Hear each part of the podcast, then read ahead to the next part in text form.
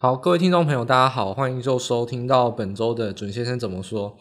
本周的标题呢，就是台韩半导体啊绝地反攻。那我们认为说，虽然它是全球啊算反弹的最后一棒啊，但最后一个开始起跑不一定是最后一名啊。所以，我们这一周特别集中来针对这样台股啊，包含说也对应到韩股啊这个联动起来的一个走势。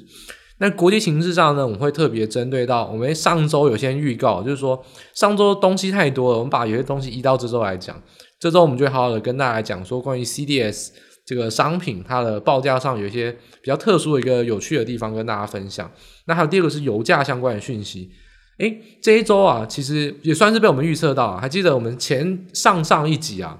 我在这边极欲极力的呼吁说，谁认识王美花的，拜托把我的 podcast 给他听。油电双涨，该涨的要涨一涨。现在传出电价终于要上涨，那包含像是油价最近的下跌，所谓的油跟电哦，还是会在近期，不管对台湾对全球都还是会有很重大的影响。那这也是我们会在本周特别谈到的部分。那剩下的地方我们就集中讲台股哦，包含像是台币、韩环的汇率跟半导体到底。最慢开始涨，会不会能赶上这个补涨的节奏，还是就是会一直落后，比较弱势呢？那就会是我们本周的一个主要要谈的一个重点了。那详细的内容呢，我们还是一样，就等音乐结束之后呢，我们再开始就是今天的正式内容。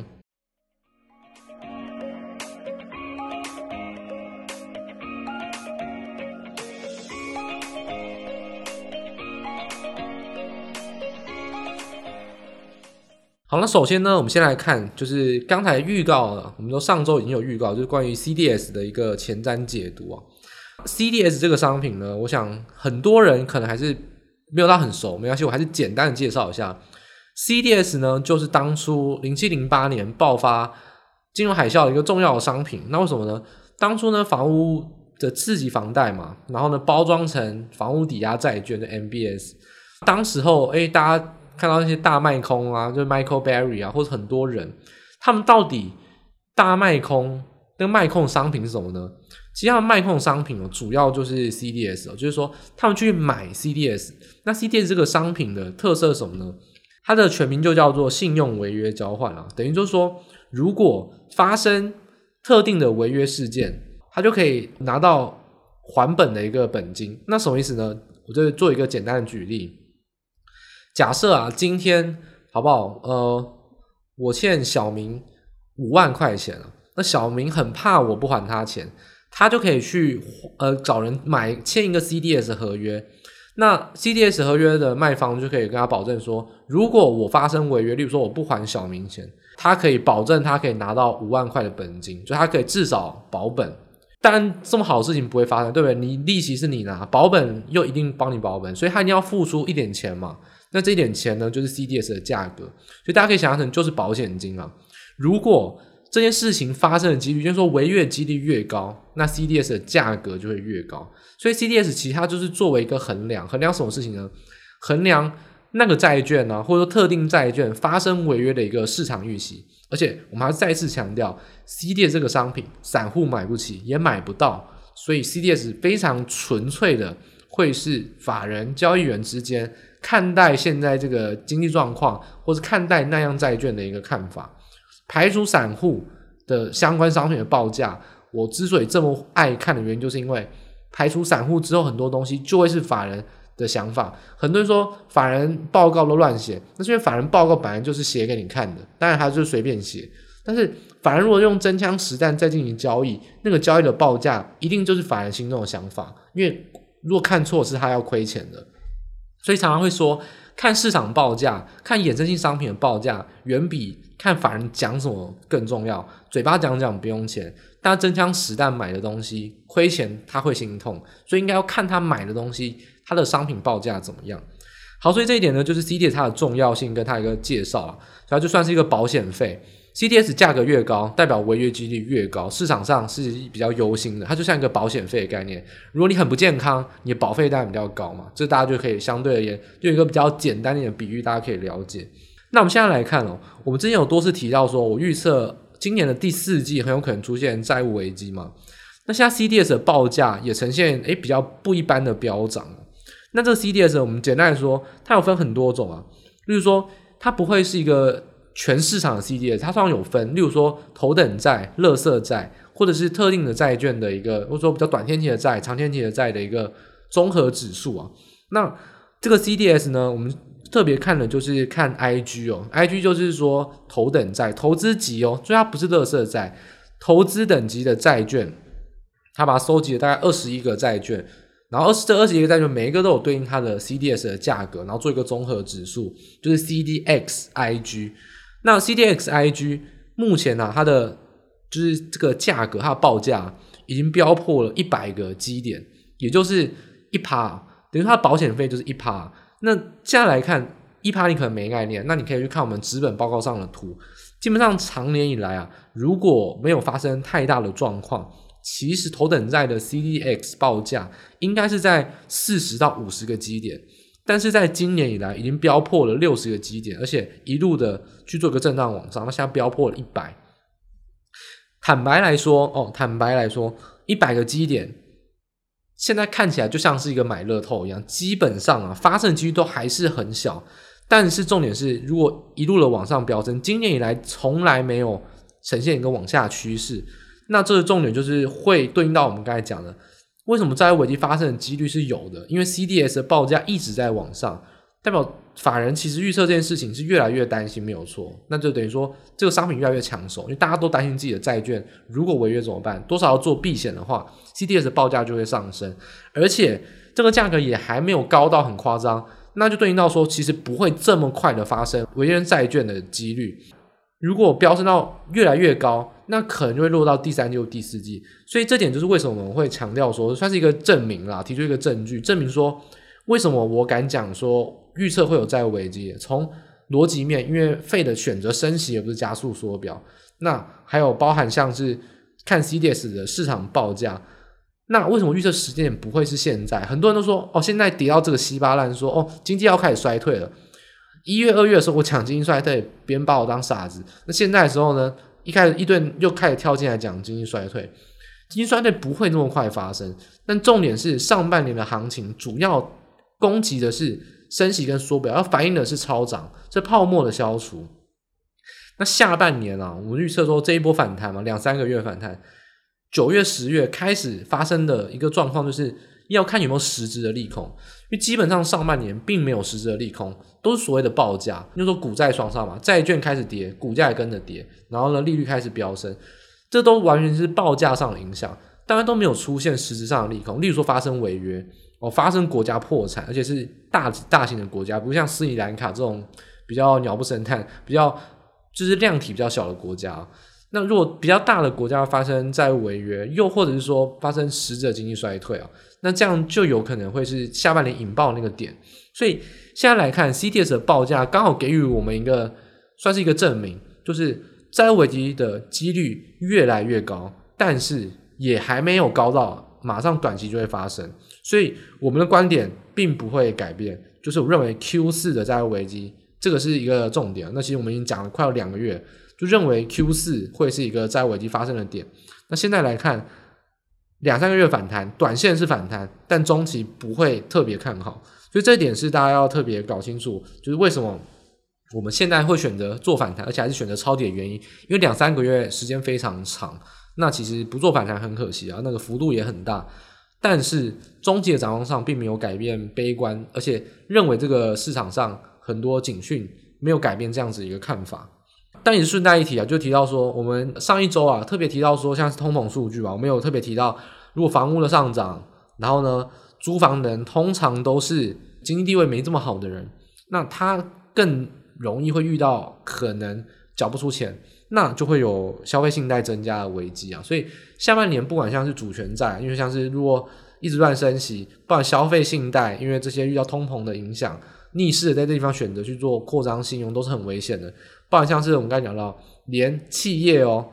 头等债嘛，连企业的债券都被认为违约几率是慢慢攀升的。那这都是下半年为什么讲说债务危机，而且是一个组合拳啊。消费信贷从大至国家到企业到个人，消费信贷、企业债，包含像是国家主权债，都是有它潜在的危机。所以我们看法就会是看时间不看空间。九月十月开始去看利空什么时候会发生。那在这之前，都还是可以去做反弹，未接怎么样？那就是随着情况去做应变。重点是在时间，九月四日结算之后到十月，我们再去看这个我们担心的利空会不会发生？是马上要发生吗？还是其实我们想多了？那个时候再看即可。那现在来看，我们至少是做这样的定调，就是短线强反弹，中期呢不会特别乐观。那等着十月、十一月。就说九月、十月啊，我们再来看要不要再转为积极放空。这个是一个从短线到中长线哦。因为上周讲的比较多市场上热议的话题哦，这周我比较想要讲是我自己想要分享，然后也比较特殊的一些数据。所以从这点跟大家来特别提醒，就所谓短线两三个月强反弹，中期不乐观的一个看法是没有改变的。那还有相关证据的一些提供，从 CDS 的报价来做一个分享。那第二个我们要特别谈到就是油跟电哦。其实原油的涨价，最近是明显的回落。那其实一百二十块啊，一跌破之后呢，迅速就回到一百一哦，就是等于又回到先前那个震荡区间了。所以现在看起来，哎，还记得我们上次说什么？如果油价跌破，现在你看一百二，瞬间跌到一百一，那基本上啊，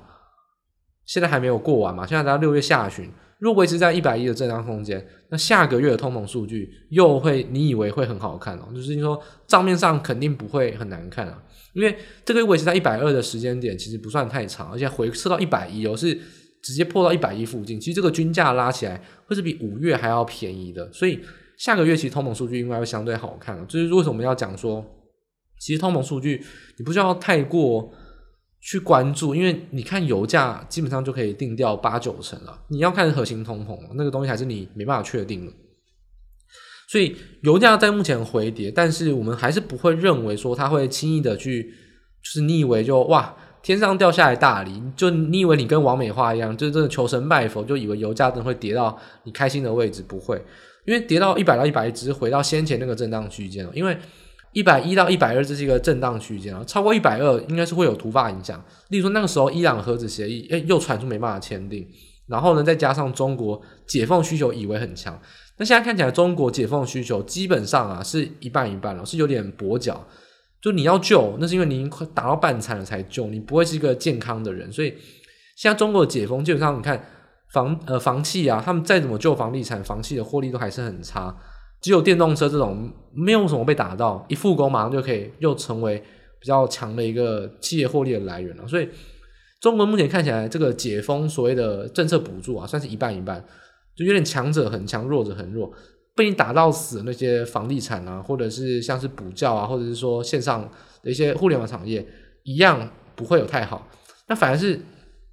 真的是短期受到呃封城影响的，像电子零组件或者是汽车业。反而会是一个比较有机会受惠到补助的一个影响，所以这个原油的需求啊，只要房地产这个很重要，中国的房地产真的非常重要，因为原物料需求有一半都是中国，那中国的原物料又有一半需求来自于房地产，所以房地产需求只要没有想象中这么好啊，整个原物料就要往下修，因为真的是四分之一，你就大家这样估算嘛。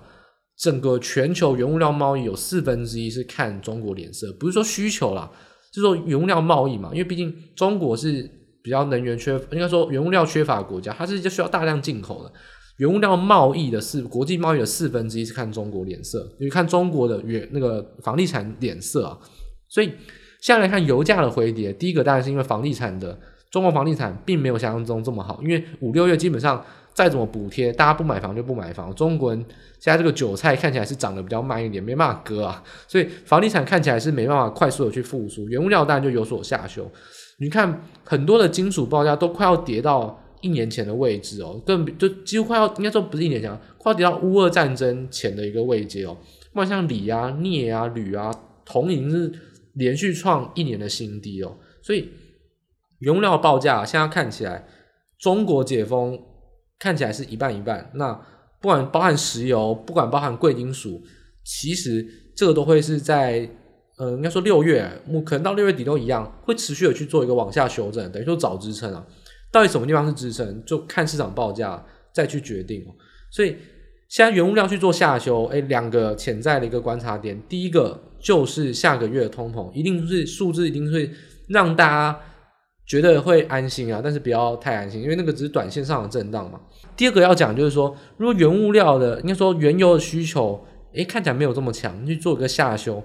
那到底现在来看，对供给方而言，需求好像有虽然还是供给吃紧，但到底要不要增加供给？我们得到了一个最新数据，就是我们直接去看，就是原油开采商的资本支出。那这个资本支出非常非常有趣的点在哪边呢？就是有特别讲到，大家可以去看资本报告上的图啊。就是过往来说呢，其实如果原油原油价格跟当年的资本支出是高度正相关，其实也很合理啊。如果一个产业当年突然供给很吃紧，是不是就大家都想要扩产？对，因为利差扩大嘛，可以赚钱。那大家当然想就是，那我要赶快赚更多的钱，所以大家都想着扩产。一旦扩产之后呢，就会陷入到供给慢慢慢慢平衡，油价就开始进入震荡啊、回跌啊等等。所以总归而言呢、啊，油价一高，那资本支出就会增加，就大家都会想扩产。这个是放诸四海皆准，任何产业都蛮像的。但是今年原油是不是暴涨？是，今年原油资本支出跟去年相比增加大概不到二十趴。而且跟二零一八一九年相比，根本远远不及，还差了好几，还还差了大概十几个百分点。也就是说，油价已经逼近快要到呃十年前新高的位置，但是资本支出只维持在大概一两年前的位阶，根本没有到十年前。例如说，如果是十年前那种油价，那资本支出对应到现在，其实大概就一半。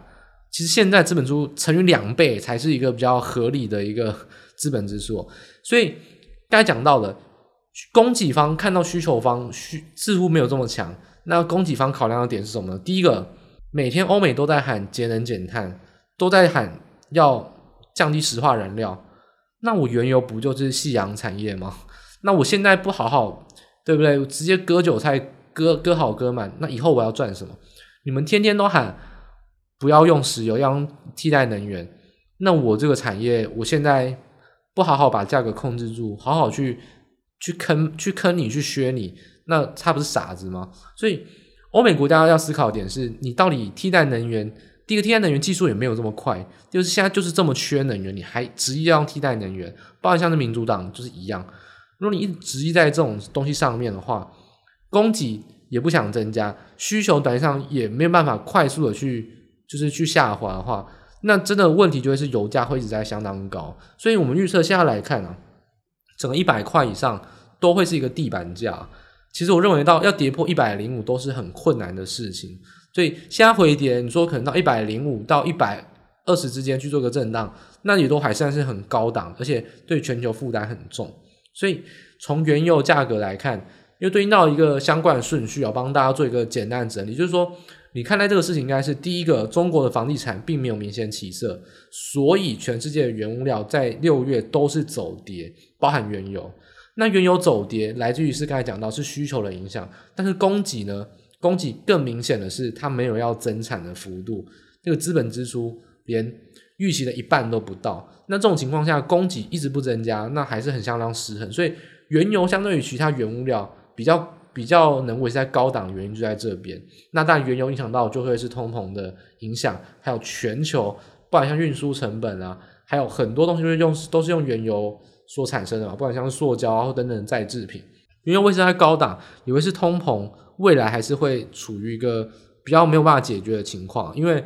基本上供给方你拿它没辙啊，就是美国你自己不用页不己自己不增产页岩油，你真的是拿它没辙，它就是。就吃定你，就是用这个高油价，所以现在来看，这个供给增产的幅度非常有限，资本支出非常不足，那油价的高档就会是未来一段时间内大家还是要持续有一个心理准备。那一百零五到一百二都会是一个合理的震荡区间，那在这个震荡区间内呢，都会是一样会造成通膨，这个慢性毒药啊，就是说不上好，说不上坏，但是慢慢就会侵蚀掉。这个复苏跟信心的一个动能啊，所以总结而言呢，我们其实看待说，包括像中国政策的复苏，其实也没有预期，没有复预期的这么好。我们刚才第一个讲到债务危机，其实也没有这么快出现啊。所以其实短线上的震荡呢，还是比较偏向跟着跟着这种复苏的一个展望去做震荡。例如说，现在其实你去看，若油价上涨，反而是对于股市有利，因为你觉得说好像是不是需求增加，是不是复苏的动能增加？所以现在看起来，呃，需求方是比较占据主动的一方，也就是说，如果油价上升，股市也会跟着上升，代表说经济复苏是比较看好的。所以现在看在这个市场上，还是在看经济复苏哦，只是说复苏是不是真的快没力了？那现在看起来还有力，但是没力的时间点会是在半年后，或者是说四五三四个月以后。所以现在我们为什么会看反弹？是因为目前还没有到衰退的时机点，衰退会需要一个引爆点，那引爆点可能会是债务危机，可能会是当时候我们再看会有什么黑天鹅，会有什么灰犀牛。那现在来看，第二股市已经跌到这个位阶，相对而言啊，从技术面，从各种筹码观察，也非常多恐慌的杀盘去做杀低。那现在往上去做反弹是有道理的，而且所谓上半年去化资金效应。的一个反应也反映的差不多。下半年如果没有发生经济衰退，去看到经济衰退已经立即存在，可能提前一个月、提前两个月，没有这种预期的话，其实我想这个股市要再往下杀的几率比较低，因为反映经效应、去化效应的一个反应幅度已经大致反应完毕。下半年要杀，就是要杀更狠的，就是要杀真正利空，就是要杀到你会觉得。这个世界是正在衰退，是没有希望的。现在感觉只是像是一个戳破泡泡，下半年就不是杀戳破泡泡，下半年就是杀你真的觉得这个世界在变烂，这个世界该跌哦。所以这个是不一样的一个看法。所以还没有到那个情况，那其实我们还是可以看待一个反弹哦，以时间为准呢，不预设空间。这是我们看待反弹，就是持续维持这样子一个观点。那等待九月四日结算之后，到十月，我们再来看看到时候会有什么样的变化。否则在此之前啊，你去听我的 podcast，接下来大概十几集，你就会听到我一直在讲如何做轮动上涨，如何抢反弹，如何去做换股。因为现在这时间点，大概会是今年，也大概占四分之一吧。今年比较罕见，也比较稀有，会是做多比较有利的时光。这一点是没有改变的。从上周的抄底到这周持续的就这样子的看。那我会，我也希望我可以维持这个观点，持续接下来的十周，那就代表说我预测的所谓三个月反弹是非常准。那我们就接续预期来看，接下来十周会不会是真的照我这样讲的，持续做一个反弹缓步的一个上升行情？那在接下来呢，我们刚才讲完国际形势的一个部分，就还是看好抄底反弹嘛。但是呢，大家可能会觉得很担心，就是你看着台湾股市涨了这副德性，你就觉得说。是啊，美国抄底抄得很准啊，但是台湾你你抄底根本就还在跌啊。那我觉得大家也不用特别担心哦，因为如果你实际上去看美国，你去看半导体，费城半导体指数其实也走得很辛苦，五日线都没办法站得很稳，很吃力。相当于说，呃，可能像是费半，呃，不是费半比较吃力，那可能像是纳斯达克啊，或者是说像是 S M P 五百或罗素两千，其实都是往十日线去靠拢，五日线都已经站稳，而且上扬了，所以。半导体特别弱势啊，这个关键元素大家就要特别特别去掌握住，这是台股为什么弱的原因。毕竟台股就是半导体为主的一个市场嘛，所以你看我们的难兄难弟啊，我们的好兄弟，诶，这点真的是老老老老听众。如果你去回去听准先生怎么说，大概前二十集还前三十集，那个时候还是。非常投机的多头，那个时候我还常常拿韩国，我还常常讲解韩国股市哦。例如说，我常常讲解，像讲解三星啊，讲解那个韩国指数，或者说那种那时候韩国禁空令的解除，我那时候还特别开了一个一个话题来特别来讲韩国禁空令的解除对于亚洲股市的影响。所以，其实我对于台韩股市的联动一直以来都是非常关注，这个也是事实哦。因为不是只有我这样看啊，外资也是这样看，否则你去看汇率。你可以打开像是汇率的话，你去看，就像今年以来美元指数，美元兑韩元、美元兑新台币涨了，基本上就是毛毛虫啊，就是那么扭来扭去，但基本上都是走的一样啊。那你去看说相关系数，我们之前有讲过九十天相关系数，台呃台指应该说是加权指数跟费半的相九十天相关系数大概是零点九三，这个。一个一个是晚上开盘，一个早上开盘，但还是相关系数到零点九三，就知道这个影响多重。那其实你去看台股跟韩股的相关系数，近三四近三个月以来也是飙升到这么零点八三、零点八五，也都是非常非常高。所以你去看盘中啊，台股和韩股基本上涨的是大同小异啊，这么只有开盘或尾盘可能不一样，因为他们先开盘，他们后收盘，不然盘中其实大概都涨得很像，所以台股和韩股联袂的去做一个下杀，特别的弱势。第一个是半导体，我们刚才讲这个关键的元素，半导体比较弱。那当然有些利空啊，像 NVIDIA，我们之前有讲过。那像这个这一周是有三星全面的去叫停手机的零组件嘛，因为说手机库存目前看起来，哎，五千万只可能要消化一下。但其实五千万只并没有到很多，但是有点高没有错。但其实不要想说五千万是不是很多，其实以三星的库存来讲，五千万其实还好，它只是有点跟 NVIDIA 有点像。其实都算是有点预防性的去库存啊，毕竟它是老大，等于说我管我的供应链怎样，我我想要安全一点，先去库存，它比较像是预防性的，并没有到真的很严重啊。所以我会认为说，其实台韩股市现在的下跌啊，你说半导体弱吗？诶，是有一点啦。你说是因为基本面的有放出消息利空嘛，也是有一点。但我觉得这些因素都远不及于汇率，就是我们刚才讲到。如果你今年去看美元指数对新美元对新台币、美元对韩元的汇率，基本上都涨得非常联动，所以整个外资啊都是进行所谓的股汇的联动操作，所以基本上就是股汇双杀，就是如果汇率跌，美元涨，汇率就是跌，那股股票呢就是把资金流出去一直在卖。那如果反过来，如果美元指数有所舒缓、有所下跌，那就开始外资就开始汇进来。然后呢，汇进来的钱去买股票，股汇是一体的，那就以美元指数为主。所以在美元指数已经一周没有再创高了。那现在其实你去看待说，台湾跟韩国汇率哦，但也都是已经贬到相当的一个位阶了。例如说，韩国是十三年的新低，台湾呢还稍微有守一点的，我们守住了前波的低点，所以基本上二十九点八五这个位置。所以现在看起来，我觉得台韩的汇率比。比较起来，比美股是不是比较晚止跌？没有错，汇率也确实在今大概在最近一两天才开始止止贬转升。那反而也就是我们预测，好吧？那你虽然晚反弹，但也不是不会反弹，所以大概就晚了三四天。所以我认为说，其实上周我们预测说，呃，美股嘛，整个国际股市是一个抄底的时机点。那反过来说，我们就认为说，那台湾、韩国算是就比较衰小啊，就是多跌三四天。那我还是不认为说。就是台湾跟韩国在这个地方不是一个好的一个抄底位阶，但它跟我上礼拜五相比，位阶是比较低，但我没有改变抄底的想法。现在看起来台湾跟韩国只是比较慢涨，但也不代表涨不上去哦。因为其实整个台湾跟韩国它的利基点还是存在于他们的半导体产业是非常就是份额份额非常庞大的，而且一个有台积电，一个有三星，都是具有议价能力的，一个在记忆体，一个在逻辑逻辑的那个晶片，所以。现在看起来，整个台湾、韩国算是被欧美比较错杀。我们之前就常常笑嘛，诶，全世界有哪个产业是欧美不是最强的？就是半导体，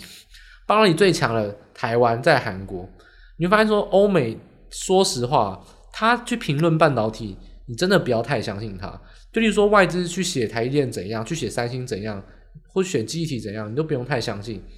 诶，谁是老大？亚洲人才是老大，台湾跟韩国才是真的最懂半导体的。我们有份额，我们有一堆人从业人员，基本上我们等同整个市场内线消息都是比他们多。你总会认为外资会掌握的比我们好，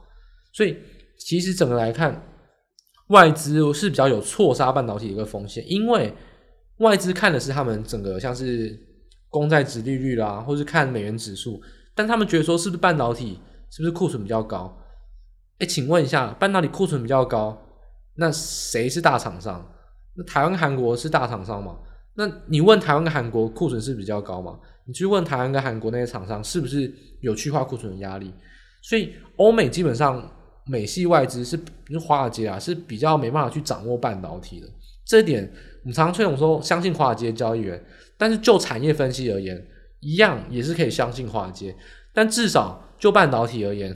你去相信华尔街不用哦，你活在台湾，你相信你自己吧。你活在台湾，至少半导体这个产业，你应该要分析得很好，因为你已经有这么多的资源，你活在台湾，你应该要能掌握到的资讯是比别人多。所以我反而认为说，其实外资这样去杀半导体，让半导体在这一波比较慢起涨，比较弱势，不是不用太担心啊，因为整个汇率也开始转转为升值，那我觉得止跌点其实也是基本上已经开始，今天像韩国股市间就涨得蛮多，在突破五日线。整体来看，其实不用这么忧心啊，因为汇率的影响已经压到很低了。那除了汇率的影响，基本面到底会不会是大家关心？呃，影响到很多的点，我觉得大家也不用这么多担心，因为基本上以台积电啊，或者很多相关的半导体厂商，只是从九十分变成八十分而已，都还没有到不及格啊。真正不及格的厂商，没有竞争力的厂商，那欧美多的是，尤其是欧洲。所以你觉得说欧洲涨成这个样子，跌升反弹，你觉得台湾、韩国不该涨？那我觉得可能你就是有点多 多虑了啦。因为现在台湾、韩国跌得这么深，而且比较慢反弹，汇率才是最主要的因素。你不需要因为股市的疲弱而妄下基本面比较不好定论。基本上半导体在这整个产业之中，并不会是相对太惨的一个产业，顶多是大概在中间偏上。但是你去看台湾、韩国的竞争力，绝对在下半年不会比欧美太差。那我们的债务危机跟通膨都相对可控，投机心态也没这么严重。台湾跟韩国在基底跟硬实力方面了，应对下半年的风险绝对是比欧美好很多。所以不用看待说就这一波了，就说这个礼拜，你不用因为这个礼拜台湾跟韩国股市最慢反弹最弱，就觉得说台湾韩国很烂。No，台湾韩国基本面、产业面，不然刚才讲了，应对下半年风险的能力不会比欧美差。那影响到这一周特别弱的原因就是汇率，但是如果连汇率，例如说美元指数也没有再往上去创高，台币跟韩环也都已经明显的需要就是没有再创高，一些转贬转升的话，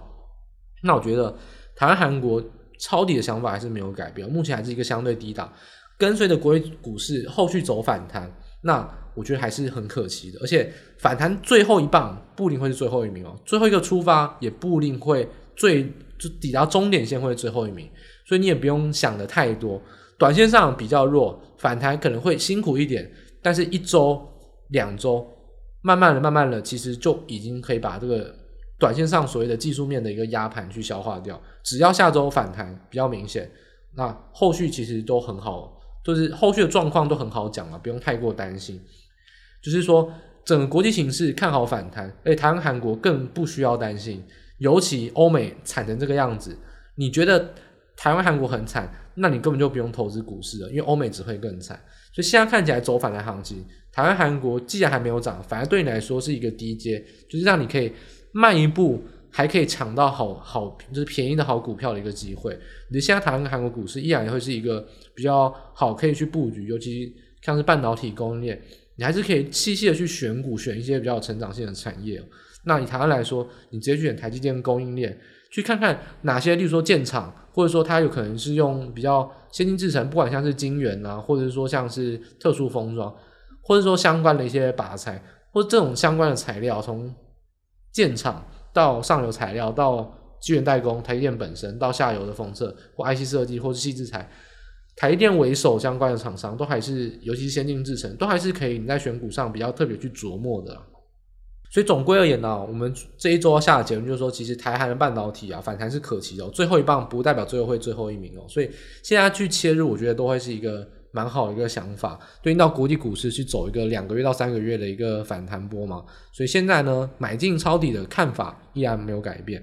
那关于指数上的话，就特别提醒给大家，这一周其实我觉得是多跌的，这一周还是融资在杀盘。那不管是急跌，不管是急涨。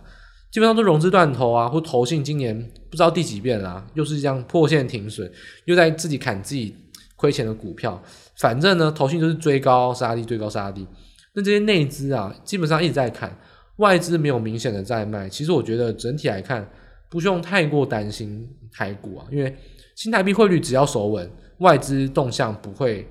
让你太担心。你要担心是内资到底在干嘛？那融资也杀了非常多，像融资维持已经掉到一百四十二趴，已经非常低。那我觉得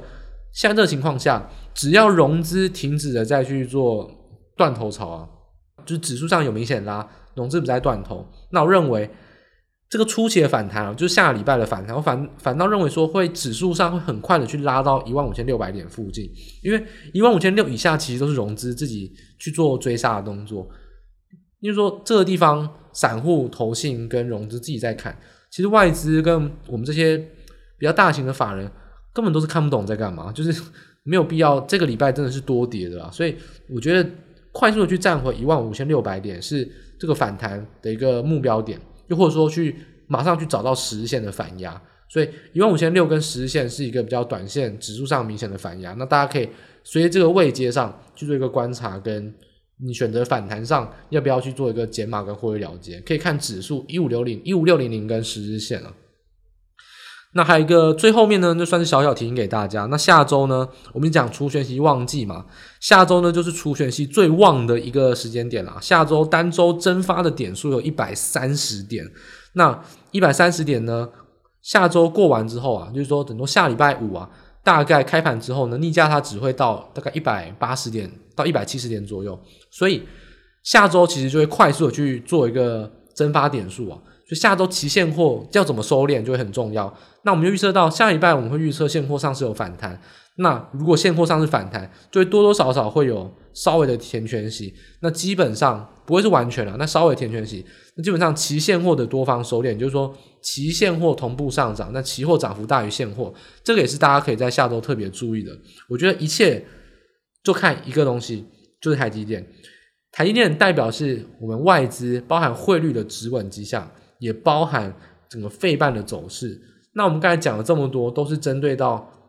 都针对到那些利空嘛，所以你会看到，如果台积电只要走稳，一切 OK，那万事 OK。诶，台积电还有个优点，我们已经在两周前跟上周都讲过，台积电低值利率、高成长，已经除权息完了，所以台积电作为拉期货，我们看到期现货要收敛逆价差，去拉期货，应该说拉现货，然后把期货顺着顺势的去做价差收敛，台积电会是一个非常重要也非常。外资理所当然会用的一个角色，所以下礼拜反弹是我们会希望预期的，而且呢，你可以看待两个重点。第一个，如果反弹的过程中台积电很强，甚至出现垃圾盘都无所谓，这个对行情都是好事。台积电强，台股反弹，这会是一个好事。如果台股反弹，台电还是没有很强，这对下周都还是会比较处于震荡压抑。只要台积电强。后面都会很好走，后面很多事情都会迎刃而解，所以下礼拜纵使你没有持有台积电，你没有买期货，你也还是要看全指股，尤其是看台积电。下礼拜最好出现一根或两根的垃圾盘的那种红 K 棒，这会对台股会是一个快速缩减这个融资的，让融资去杀低啊，让融资后悔，让融融资在那边哭，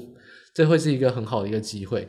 所以。下礼拜呢，希望看到反弹，而且反弹之中更希望看到台积电独强，台积电越强越好，这是下礼拜对台股上观盘上一个很重要的指标。所以整体而言，我会看待台湾的半导体会在下周会是一个关键，我们认为说会开始进行一个补涨的动作。那